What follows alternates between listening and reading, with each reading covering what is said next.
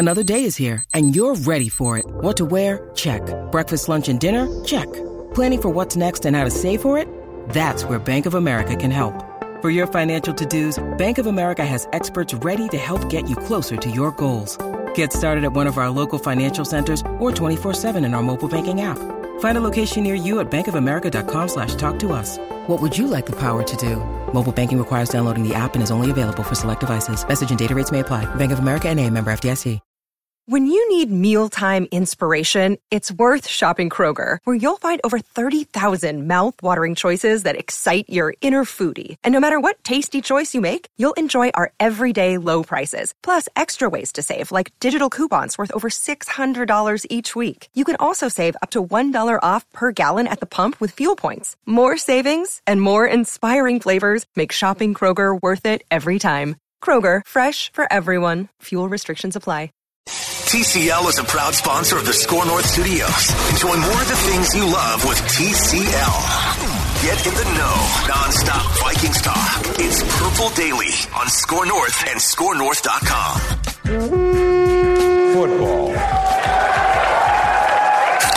Ooh, interesting episode of Purple Daily today where we get a glimpse inside the inner workings of the Vikings and sort of a state of the franchise from NFL insider Tyler Dunn. But we're hey, we're still celebrating our guy, Kirk Cousins. Kirk Cousins, the secondary slayer inside two minutes, daggering the Panthers this last week in some celebratory Corona hard seltzers. Declan. Yeah, some some daggers from the uh, tropical lime version of uh, of of Kirk Cousins there from the Corona hard seltzers. I'm a big fan of Kirk right now, and so is Corona hard seltzer because they sponsor programming here on Purple Daily. And this month and every month throughout the year, discover Corona hard seltzer. It's the only hard seltzer made with Pier Beach vibes with a refreshing splash of fruit flavors such as tropical lime, mango, cherry, and blackberry lime. Corona Hard Seltzer is a tasty spiked sparkling water with a splash of natural fruit flavor that allows you to enjoy the moment. In each can, Corona Hard Seltzer has zero carbs, zero sugar, 90 calories, and is gluten free. Relax responsibly. Corona Hard Seltzer spiked sparkling water with natural flavors imported by Crown Imports, Chicago, Illinois. Really, I thought Kirk played well all day today. You know, he um, he was under duress. They were giving us a lot of different blitz looks and, and blitz things that, uh, you know, uh, and and getting people in his face. Um, you know, I thought he, he scrambled a couple times today, which were which was which helped because they gave some open areas, and then. Um, uh, you know, obviously on the last drive he was he was terrific. Hey, you held him to 20 points, man. Yes, you gave us a chance at the end, but I got three words for you. You like that? So I heard it all week long, right? 0 and 9 on Monday night. Yeah. You like how this tastes? Yeah. Oh, Mike. That's not what that's that's not, not what the line is, Mike. Uh, welcome into Purple Daily. Phil Mackey, Judd Zulgad, Declan Goff. We're going to dive right in with our guest of the day here, too, Tyler Dunn, which we'll tell you about in just a second for a deep dive into the inner workings of the Minnesota Vikings. But uh, a quick reminder the places you can find Purple Daily Apple, Spotify, scorenorth.com in audio form. And also you can find Judd's written work on scorenorth.com about the Vikings and youtube.com slash purple daily podcast. Click the subscribe button. It helps us out. And you get daily Vikings videos in your subscription feed. But Tyler Dunn is an NFL insider and features writer who has spent time over the last 10 years covering the Packers, the hated Packers at the Milwaukee Journal Sentinel, the Buffalo Bills at the Buffalo News, and the NFL at large as a features writer at Bleacher Report. And right now you can find his work exclusively at golongtd.substack.com, golongtd.substack.com, where he has a two-part feature about the inner workings of the Minnesota Vikings. Will the Vikings finally rise under Mike Zimmer? Tyler, thanks for jumping into Purple Daily with us today. Great to be here, fellas. Thanks for having me. So you published this, I believe, before Captain Kirk, the late game luminary and the uh, secondary slayer, Kirk Cousins, daggered the uh, vaunted Panthers. He's so full of it, Tyler. I'm listen. I'm number one completely Kirk full Cousins of it. fan He's been here. ripping Cousins all, all Let season. Kirk cook, baby, the rest of the season. So Let Kirk cook. That's right. yeah, cook So- something. give us there's so many places to go and you painted you painted a couple great pictures of the different viewpoints of people inside the organization of where this thing's going but how would you characterize based on your conversations the Vikings current position as a franchise 5 and 6 they're grinding for a playoff spot it's year 7 of Mike Zimmer year 3 of Kirk Cousins and they're kind of at this point where you got to go, or maybe there's changes on the horizon. Right when they're one in five, it looks like they're uh, you know on a fast track to having no choice but to tear down the whole operation. Right? I mean, it was in a bad, bad place. They win at Lambeau Field. Here they are, a game out of the playoff race. So this is definitely a, a, a good situation to be in if you're Rick Spielman, Mike Zimmer, Kirk Cousins, all of these guys that they just quadruple down on back in the spring. You know, they convince themselves they're a contender. Maybe they are, but they're really all along been this team kind of in this middle ground. You know, I mean, they they're trying to compete now, but they're trying to compete in the future. I mean, they had no choice but to get rid of a lot of those guys on defense, some of which didn't want to be around anymore. Mackenzie Alexander being one of them. Um, but I, I guess they have a chance to win now. I mean, it would be a, a, huge moral victory if they get into the playoffs. It would be a good sign for all these young players that they've been relying on. But that's kind of part of the problem, I think, too, is, you know, these, as, as one person put it, several people put it, they're a team in no man's land. You know, when you're kind of in that middle ground and I mean, I don't know if, are there any sober fans out there that think the Vikings could win the Super Bowl this season? Not sober. I don't know. I, will tell you, I did have someone bring the 2007 New York Giants comparisons galore into my Twitter timeline yesterday. So we'll see. Good luck. Good luck with the Chiefs. exactly. I mean, I just it's, it's hard to see. Uh, and I, I like Kirk Cousins. There's a lot to like about him, but they're paying him to win a Super Bowl. They're not paying him to go eight and eight, nine and seven. And I can't see Kirk Cousins taken down any of the other quarterbacks, elite quarterbacks that you see out there. So I tend to agree that this is a team in no man's land. Although it is encouraging to see young players, you know, quote unquote rise, like Terrence Newman said. I mean, they they are kind of rising to the occasion. I think I don't think they're jaded by Mike Zimmer yet. I think they are hungry. I think they are like that young group back in 2014. So, in do, doing your work on this uh, story, Tyler, what was the most? What was the thing, the takeaway that you that most surprised you, or that you found to be the most important that you didn't know going into your reporting? Good question. I would say the the tumult, you know, in the spring, right after they signed Kirk Cousins. I think we saw this team that pulled off the miracle. They're one game away from hosting the Super Bowl. They have the number one defense they signed Kirk Cousins. I mean, they weren't the only team that wanted him. They obviously overpaid, but they bring in this guy that you just assume is going to take you from a Keenum Bridgewater level to the Super Bowl. And the problems were really early. I, I, I was really shocked to hear, like, in practices, that Mike Zimmer is like sending mixed messages to the offense. Don't run this, run this. What what the heck are we? And he's mucking up the RPO plays on purpose when the RPO is basically what took them down, you know, in the NFC Championship game. I mean, it was very early on that there were signs of trouble. I think when everybody was all jacked up about this team and this quarterback and this offense, it was already unraveling internally, and they never got it back. So even though they're five, three, and one, even though you know they're throwing the ball all over the place and modernizing the offense and you know, maybe it was destined to fail anyways. I, I think Mike Zimmer at that point was like, oh my God, this isn't us. We got to get back to running the ball. And bam, the offensive coordinator's gone. Stefon Diggs is gone. They they gave Dalvin Cook the extension. Like I said, you know what? They're eight win, nine win team. There's a lot of a lot to love about that approach, but can you win at all with that approach? I, I don't know. I, don't, I, I guess to answer your question early on the unraveling, that's what shocked me.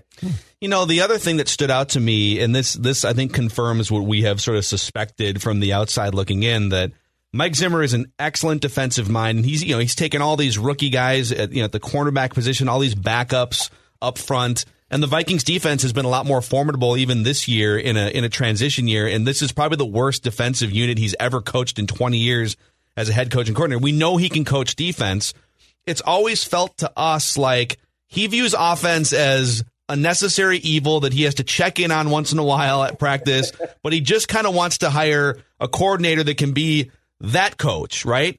So my question to you is to what degree do people behind the scenes view Mike Zimmer as a complete head coach of both sides of the ball the last few years?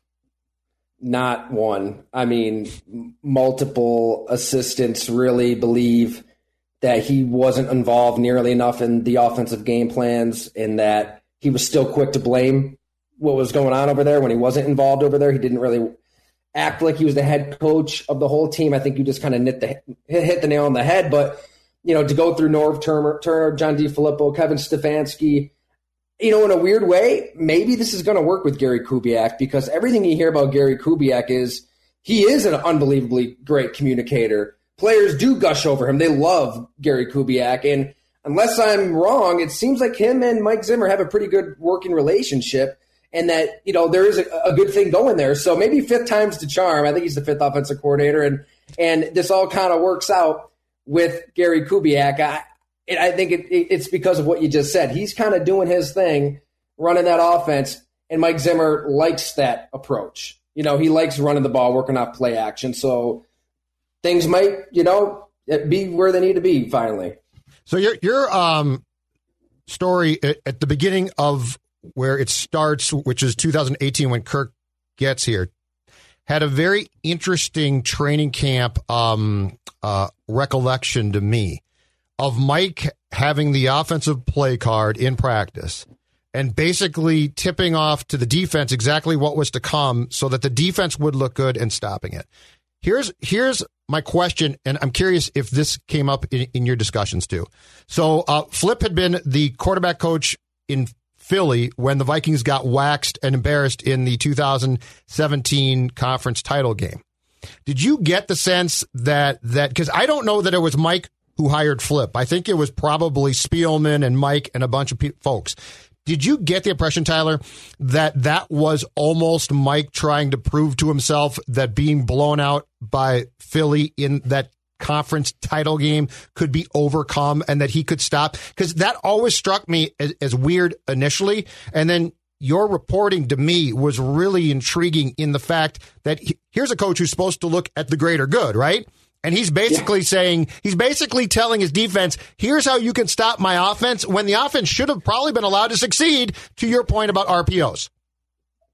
I don't know what else I have to say. I think you just, I think you just nailed. I think that's exactly the case. Without being in Mike Zimmer's head, I can't speak for him, obviously, and and who knows what he would say on this matter. But uh, I think that was probably the case, and I know that that that seemed to be a relationship that was pretty doomed from the start and not necessarily Mike Zimmer's preference. And there probably is a lot to that and just not liking RPOs, not liking the fact that RPOs eliminated his team, just just just, just this new fad that isn't going to work, you know? And I mean, he's a he's an old school coach who values old school things. Bill Parcells is his mentor.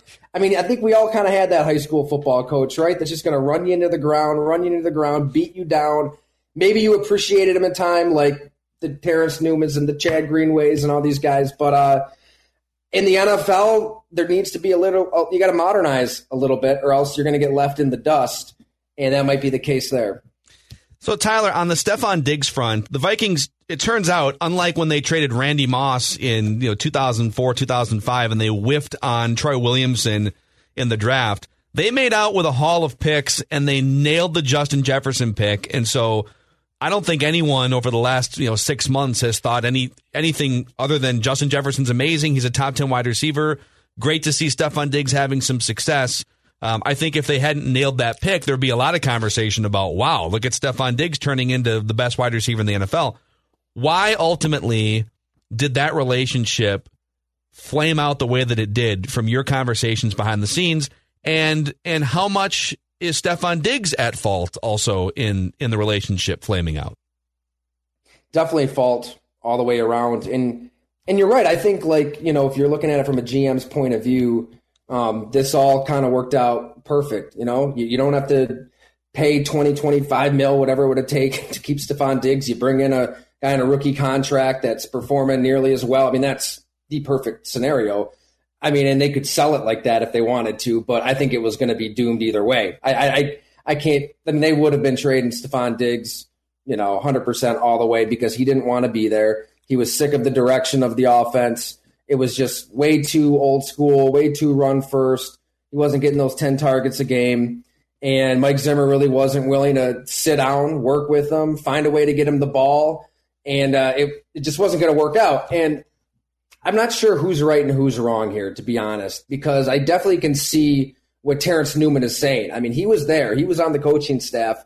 um, after he, he finished playing the year before. So, granted, it's a lot with the defensive coaches, maybe not around the offense as much, but even in that role that he had, he saw a player who was very, very unhappy with his role and just wasn't getting it in his words and didn't realize, look, yeah, you might get less targets, but it's for the betterment of the team. And he thought it rubbed some players the wrong way. Definitely see that, you know, opinion, that point of view. But you can absolutely see Stefon Diggs's argument here when you know what you bring to the table. I mean, he is a legit star and you're not being utilized. That would make any of us mad in any job we could ever have. And you know, did he handle it the, the right way? Probably not. You know, the tweets and the Instagram posts and, and all of that. But I think that there definitely were teammates that agreed with him, especially on the offensive side of the ball, and, and also weren't happy with where things were going. And I guess what surprised me as well is in the moment, as an outsider, I kind of thought Kirk Cousins had a lot to do with it, that he just didn't want to play with Kirk Cousins. But it, it was Zimmer more than Cousins with he was more of the source of his uh, displeasure in See, Minnesota. That right there is is I think a key point because again, like as that all played out, and the, it really it came to a head after I think it was week four. The Vikings had lost at Lambeau because of a Kirk Cousins interception, and then they lost at Chicago in week four, and Kirk was not good in that game. And that's when Stefon Diggs left for a couple of days and got fined by the team.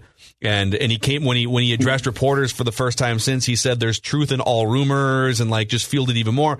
Right. And we all thought, yeah, he's got this he's got this thirty million dollar quarterback who's throwing interceptions, you know, on the road, and he's and he's mad at him. And it sounds like you're saying it was less about not that it was entirely exonerating Kirk's bad performance then, but it was less about Kirk and more about Zimmer and the system.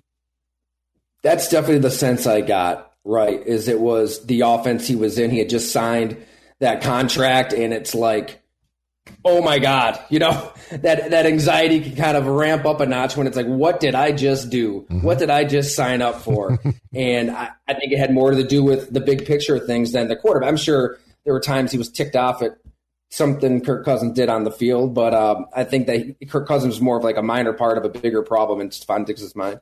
Hey, how, how much uh, do you think that Mike and Rick are, are on the same page here because you alluded to it, but I find that dynamic to be very intriguing because there's definitely times where you can tell in how he does things that it's almost like Mike is taking a dig at Rick, but Rick is tied to Mike, so he's not going to turn on, on Mike. What, what's your sense of how those two coexist right now? Yeah, I mean, as I was told, you know, Mike Zimmer does not necessarily treat Rick Spielman the best. Um, the way he talks to him was quote unquote unbelievable, according to one former coworker who saw them interact pretty regularly. Uh, and you're right, they're tied together. And I think ownership just wants this to work in, in the worst possible way. They they're they're kind of distant, not necessarily in a bad way. I think they just, you know, they kind of want Rick Spielman and Mike Zimmer to, to run the team. They don't want to get too involved, but in their mind, it's like they want this to be a Pittsburgh Steelers, New York Giants type of type of franchise where we're not constantly going through coaches and GMs. They want this to work, but sometimes you do have to step in. I mean, like it, it kind of got that way in Green Bay when I did that story of Bleacher Report, where I mean Ted Thompson, his health is is literally deteriorating before everybody's eyes. Scouts are in the room and they're seeing him fall asleep in meetings, and nobody's really stepping in. I mean, they don't I guess Mark Murphy is the quote unquote owner, but the fans kind of own the team and nobody's really making changes. It just, I mean, I'm not saying that Rick Spielman's doing that in the meetings, but I think they're where there's smoke, there, there's fire, and there could be something there, and nobody's really stepping in, and they are tied together.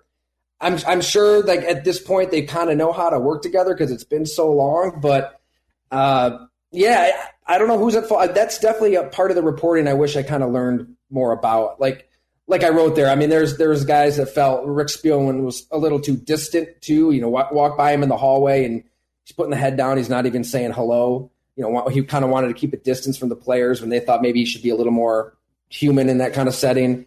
Um, with, with Rick Spielman, though, I mean, he's drafted well at certain positions. He's just whiffed at quarterback again and again and again. It's kind of wild. You look at other GMs and man, they miss at quarterback once and they're done. I mean, he's been there for quite a long time.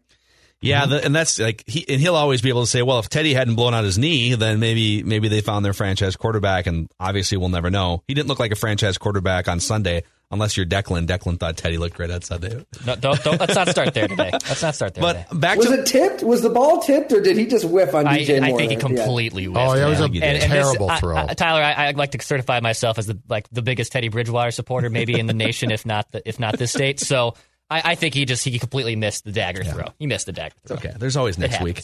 So on on Mike Zimmer, just to go back to him for a second. So the the the, the Diggs dynamic is interesting. Um, you sort of lay out in your two part series a number of different uh, instances where people don't like Mike Zimmer's approach, but ultimately, when you're one in five and you don't, and it's year seven of a head coach. That's a perfect opportunity for a team, just like we've seen with the Jets and other teams around the league and the Lions and the Bears, like to just quit on your coach. And they haven't. And I'm actually pleasantly surprised that they've rallied around something, whether it's Mike Zimmer or their own pride. So, do you sen- the, the organization had faith to give him a three year extension? Uh, so we know that. Is your sense that players like Mike Zimmer, that they tolerate Mike Zimmer? Like, to what degree do they buy Mike Zimmer? and that's what's wild about this. I do think he kind of became white noise to a, a core group of players that have been around him from like 14 to 15 to 16 to 17. But a lot of those guys are gone. I mean, Xavier Rhodes is in Indy, Mackenzie Alexander's in Cincinnati. I mean, there's they cut a bunch of guys. I mean, Everson Griffen is saying what he did the week they played uh, Detroit. So I think that this right now, oddly enough, is a team that's kind of responding to the Mike Zimmer way. Uh, they- They've got a lot of young players that are hungry. I mean, you can kind of hear it in their voice. I mean, uh, Bisi Johnson. Ola, you guys like Bisi or Ola Bisi? out there? Bisi. Bisi, yeah, yeah, they call him Bisi. Yeah, Okay. I'd go Ola. If that was my name, I'd, I'd, I'd go with the full name. That's a say the full name every time. Yeah, It's all Ola Bisi, huh? Come on. I mean, he's uh, he. I mean, he's like telling me, look, I, I went to meet, I showed up at meetings late twice in a row, and he's reaming my ass out, and like he's like, I deserved it. I was late. I mean, but it's like he's hearing it for the first time. He's not a five, six year vet that's worn down and beat down by it. So I think they maybe they are in a great spot right now, and maybe Mike Zimmer does get a shot with this new group of players to prove he is Bill Parcells 2.0, and they finish strong. They go into next year and they win a Super Bowl with Kirk Cousins. Although I'm not going to put money on it. No, I and I, I think that Mike is definitely a shelf life guy. So he's got X amount of time with players, and then they're like, "I'm done here." But then he he replaces them with guys that he can scream at. Uh, so in talking to people, this you know, I think we can all agree that the Vikings franchise is well run. It's a good team. It's a good franchise. Uh, but to your point too, Tyler, it is stuck. Did you did you sense from or get anybody to say I think it's going to work ultimately though? Like because the next step is a Super Bowl, right? Did anybody allude to or talk about, you know what? I think what Mike does actually can work as opposed to just keep the Vikings a good and solid franchise which gets you to the playoffs, but it doesn't get you through the playoffs. Yeah, I mean, take it from Terrence Newman. He's, he's been with him for I think nine of the 16 years in the NFL. He probably knows Mike Zimmer as well as anybody. We, we've been speaking pretty regularly this season, and he sees a team that's just even when they were one and five, and we were just you know catching up a little bit. He's like, man, it's you know, I'm sure you've heard all the excuses out there: COVID, no off season, all this young talent. He said all that, but he's like, look, it, it just takes time to learn this defense one game at a time, they could get there. And then they started winning and winning and winning. And he thinks that defensively, a lot of these young players could turn that corner in 2021. And he, he absolutely believes in Mike Zimmer. He sees a genius with the X's and O's. And he's bringing up the Tom Brady example when he's in Cincy and how they had some success against Aaron Rodgers and how he coached against Russell Wilson this year. Um, so he's saying all this, saying all this. He loves Mike Zimmer. He loves that approach. He's an edgy guy himself. Look, he's I don't know. I he convinced me to shave my head when I was out there in like 2016. Terrence Newman looked at me and he's like, "What the hell are you doing, man? Let it go. Shave your head." Shave my head. Met my wife a week later, who she likes ball guys. So I, I am indebted to him a little bit. I, I, I'm a Terrence Newman fan, but even Terrence Newman, by the end of it, said, "Why in the hell did you give Kirk Cousins that money?" So it's like at the end of the day, you only go as far as your quarterback takes you. Um, are they going to win a Super Bowl with Kirk Cousins? I think even Terrence Newman would ha- be, skeptical of that. I, it, this is all sort of shaping up to 2021 being the the make or break year. 2020 is always we've always known it was going to be a bit of a transition year. We didn't think it was going to start one and five and and look like that, but you know they, are going to have to figure out their cap situation because if the cap comes down. And Danielle Hunter, there's a report from Ian Rapoport that he's going to want to be the highest paid defensive pass rusher.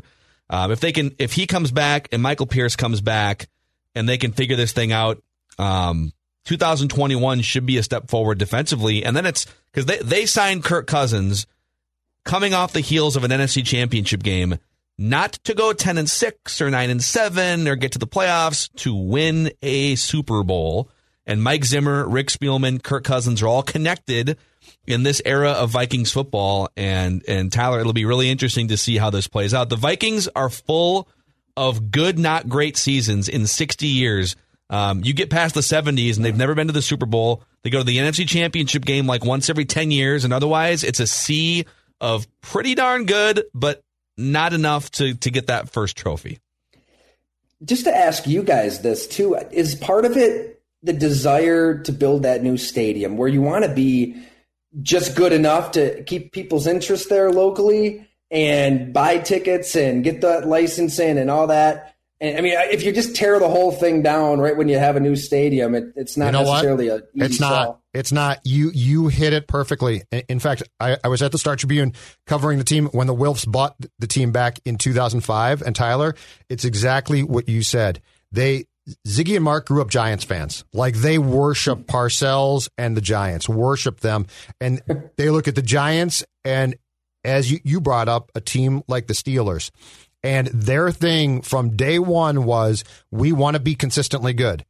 We want to be consistently good. We don't we don't want constant turmoil. We don't want constant changes. So I think this had a lot less to do with a business aspect of a stadium or what they could bring in from that end. That was important. But this is really two guys whose dad had season tickets at Yankee Stadium to Giants games and about owners who look at the Giants in their prime and say, we want that. And that's the key here. And that's what they're trying to do. But the problem is this the Giants eventually popped up and won Super Bowls. So, like, the. The Wilfs Steelers too, and the Wilfs love the fact that this team is consistently competitive. What it's not paying off with is if you did take a step back for let's say two years and won a championship, would that be worth it? In their mind, I don't think they can fathom. Oh my God, we just won three games. Yeah, there's a there seems to be a fear, the, and I would put a lot of fans in this category too. There's there's a fear of well, what we have is good, and we don't want to lose good because you look around the league and there's a lot of Cleveland Browns runs of 15, 20 years, and the Lions and the Cardinals have been bad for long stretches where you're just like two and fourteen, and the Jaguars on a regular basis. The Vikings have never been that, and I, I so I do think there's there's this want to hang on to good but is that going to get you to great? Do you have to maybe take a couple steps back at some point, you know, reevaluate different things? Um, the, I can tell you the talk here in the short term is if they beat the Jaguars and the Cardinals keep losing, like there's a legit chance to get to the playoffs, and then may, maybe Kirk gets hot. Like they, that's the way people are thinking right now. Um, but it's always maybe, maybe Kirk, maybe Kirk. It's yeah. always maybe Kirk will do this, yeah. and the pressure's on yeah. then. But you know what? Oh, to your point as well, it's an intriguing conversation about how Kirk got here because I really believe that that was Rick, who you're right, through some bad luck and through some bad drafts, Spielman couldn't find that guy, right? And so Kirk pops up there, and Kirk is not a bad player. Like Kirk's a good player. He's just not great. Um, and Rick uh, signed him, but I'll never forget the day that Cousin signed Zimmer to pacify him. Sheldon Richardson was about to sign and in the building. Because I don't ever think Mike thought, oh, let's spend all this money on Kirk. They literally pacified Mike with, with a really good defensive tackle to almost say, here's your Christmas present too, Mike, but we've got this one. So it's a very odd, bizarre existence here that you, it's really hard to tell who wanted what. But when it comes to offensive decisions, I think you can safely say across the board, Mike has never, ever, ever, and will not prioritize those moves, aside from Teddy, who he loved. Right. It's like he gave him half of his season there, you know, uh, in 18 until he said, all right, going back to the way I want to run this show, I'm the coach. It's You're right. it, Yep. it, it's unbelievable. Let's yeah, run more, Dalvin. You're right. Yeah. Yep. So hey Tyler, and by the way, just another plug for for people who are looking for uh, for Tyler's work and just excellent insider reporting on the NFL. GoLongTD.substack.com. You have a podcast you're working on at some point that's going to come out too, right? Yeah, yeah. Hopefully, we'll be announcing that soon. So, you know, there's not enough podcasts out there, really. Uh, I feel like there's just this really, this void, this vacuum. Football. People want to listen to people talk. Yeah, So, dude. There's always room for more football. Always room. Yeah, more exactly football. right. You can never go wrong. Football. Awesome stuff. Cool. but no, th- thanks so much. I mean, everything at Go Long has been awesome, and it's actually Substack. Just there's one Sorry, more S in there. Substack. People want to find it. Sorry, yeah, my bad. You're, you're close. Well, it's it's been a lot of fun, and hopefully, people want to read. I mean, that's kind of the, the mission there. It's been great. It's great stuff, Tyler. Awesome, man. Thank so you. golongtd.substack.com. Tyler Dunne, thanks for coming on, man. We'll we'll talk again sometime. Awesome. You guys are great. Great conversation. All right. Appreciate See ya. it. And, uh, and we'll keep it right here on Purple Daily. Back to Purple Daily in just a moment after we shout out one of our partners here on Purple Daily, Federated Mutual Insurance Company. They have a really cool brand new tool called My Shield as well. If you're a business owner out there and you're looking for frontline protection, personalized connections with Federated, uh, that's what My Shield provides. Risk management resources for your business available 24 7 and can be accessed from a computer, a tablet, a smartphone, or the My Shield app. My Shield's customizable dashboard organizes resources specific to your business on training, billing, employee certificates, safety videos, and much, much more. Want to learn how Federated Insurance and My Shield can help your business? Go to federatedinsurance.com and click on Meet My Shield. At Federated, it's always our business to protect yours. I, I do have some nerd football stats on this Tuesday for you guys, but just a quick debrief into that deep dive. Tyler talked to a bunch of different people throughout the last several years in the Vikings organization, uh, coaches, form, you know, former players, current players, et cetera, just to get a finger on the pulse of where things stand. And you know, as we talked about, it, it it's it's kind of a mixed bag. Like a lot of a lot of former players were burnt out on Mike Zimmer, but a lot of those guys are gone, and the Vikings are sitting here trying to be competitive. So, what what were your main takeaways there, Judd? My main ta takeaway was I don't know if the formula that the Vikings are try are using works to win a Super Bowl. I think it, it works to be successful, but I really think that this ultimately beyond Rick and Mike and the players, I think Phil that this this uh, story itself and conversation about it tracks back to the people that own this team, the Wilfs. Because it's really their fundamental philosophy that they want this team to be competitive on a consistent basis and then possibly win. But the most important thing to them, I think, is to not have down years and to be a team that, that can look back and look at a a long line of, you know, 10 wins here, 11 wins there, worst case, nine wins. So in that case, I think that Zimmer and Spielman essentially have this team where the owners want it. Now, the frustration for fans is, yeah, but can you win a Super Bowl? But that's really the most important thing for me is the takeaway of I don't think ownership objects to where this team is at, even though it, it has in their tenure and for a long time before that, uh, to yet to result in a Super Bowl appearance. I think my biggest takeaway is that the jury is still out on the Spielman, Zimmer, Cousins triumvirate when it comes to can they win a Super Bowl. And uh, I actually, you know what, I I actually wouldn't put it if if they can if they can beat the Jaguars and the Buccaneers and like the defense keeps taking steps forward, like I wouldn't put it past them to do more damage in the postseason than we think. But like the Kansas City Chiefs and what they're doing and what the Saints have put together, even though they haven't won a Super Bowl the last few years, and the Vikings have had their kryptonite in the playoffs, what those teams are putting together is much more modern, offensively focused, and sustainable over time Yes. because it revolves around a quarterback and, a, and a, you know and skill position players that you're maximizing for as many points as possible. The Vikings, the way the Vikings are going about it is, let's actually sort of suppress the skill position players a little bit more, play more ground and pound controlled football. They're doing it very well the last month and a half. Um, if the defense comes along, that's the other part of the formula. So the jury is still out on whether Super Bowl can be accomplished with these guys. But I will say, I will compliment the Wilfs from this perspective. I like the idea of stability. Too many people and too many franchises are always about fire everyone. Like the Lions are going to fire GM coach. We're going to start all over every few years. The Browns do. The Browns literally do that every two or three years. They fire everybody and they start all over again. You can't possibly build a successful Super Bowl winning franchise if you're just like super quick to pull the plug on everything all the time. And so does it mean that like guys should just have jobs forever and should never be held accountable? No. But I like the idea like if you decide after this season or next season changes have to be made, I would not advocate for firing everyone. I think if you're changing out your GM, your coach and your quarterback, you're going to think about how lucky you have to get to nail all three of those the first time around. Just put like pick the one that you like the best, keep that one or or two, change out one if you have to. So I do like their vision of Giants and Steelers and Packers stability. Um, but I also don't want people just to have lifetime tickets to you know hold a job till they're ninety. I think So- the question is: Are you on a track to be good or great? And it, and I think the response in a lot of people in this world is, "I'd like to be good." Yeah. I really do. And so the Vikings are, and the Vikings are satisfied with being good. Um, great takes guts. To be great takes guts. It takes moves that are drastic. It takes decisions that are are um, surprising at times. And the Vikings really don't ever now make moves that would make them great. They make moves that would make them good. I also think last thing, I also think the important thing is to acknowledge when windows are open and when they close.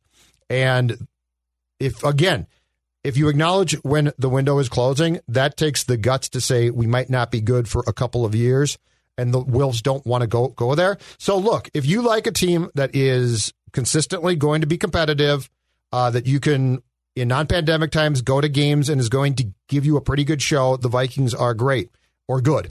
But if you want greatness, the Vikings are not your team because I don't think that there's ever that mission really for the most part for how do we get great, especially in 2020 now because the game, no question, has changed. Yep. Get those nerds! Nerd! Nerd! I'm going to uh, I'm going to give this to uh, to uh, on air production meeting for Declan here that the football nerd segment is powered by Federated Mutual Insurance Company. Federated pleased to announce My Shield, your personalized online destination for risk management resources. If you are a business owner, you got to check out My Shield, the new app. You can go to federatedinsurance.com, click on Meet My Shield if you feel like you need a better partnership with your insurance company if you're a business owner. At Federated Insurance, it's our business to protect yours. I got a couple nerdy football stats for you guys on this Tuesday here. Let's start with Justin Jefferson, just having a ridiculous rookie season. So he's up to 918 yards in his 11 games. That's eighth in the NFL behind only DK Metcalf, Tyreek Hill. Tyreek Hill, who, by the way, had like 280 in one game to pass all these guys.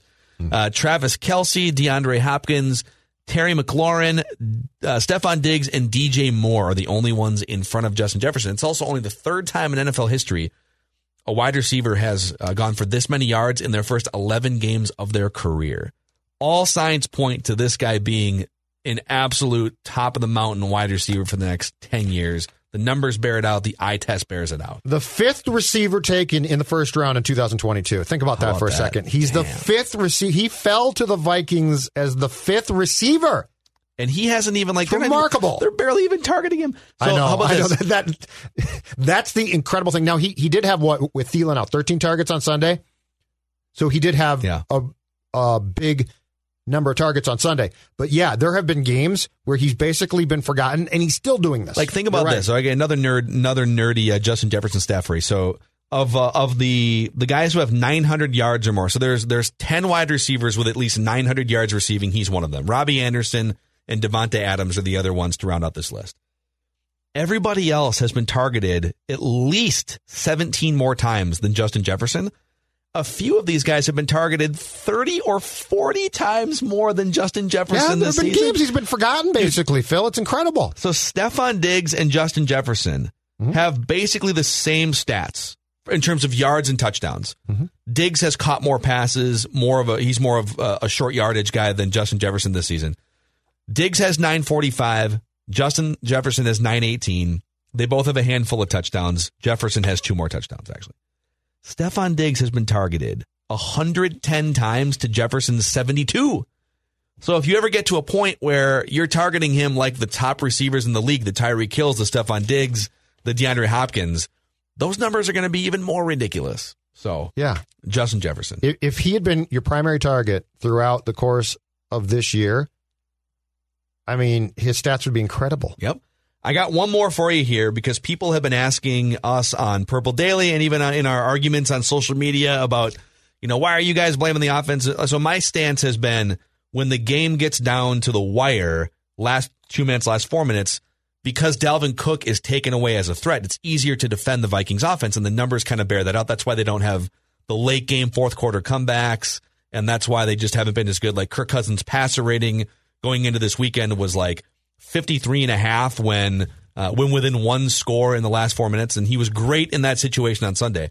But I've got the full fourth quarter picture for you here, offense and defense. Okay. So we're going to give credit to the Vikings offense for the entirety of the fourth quarter and kind of ignore their uh, it, like it covers up some of their failures later in the fourth quarter. Sure. Yards per play in the fourth quarter. The Vikings offense now ranks number one in the NFL with 5.8 yards per play in the fourth quarter. Their defense ranks 30th in yards per play allowed Wow. on the flip side in the fourth quarter. Um, and so, by and large, the offense in the fourth quarter, mostly early in the fourth quarter, if you want to do the like the narrow splits, Yep. has been really, really good. And the defense has not been carrying its weight. I think the Dallas game was a great microcosm of that. Offensively, can you isolate that to post bye week? Because the one and five start to me, a lot of what you did in the final quarter of some of those games, I don't care about because teams are going to give give you yards.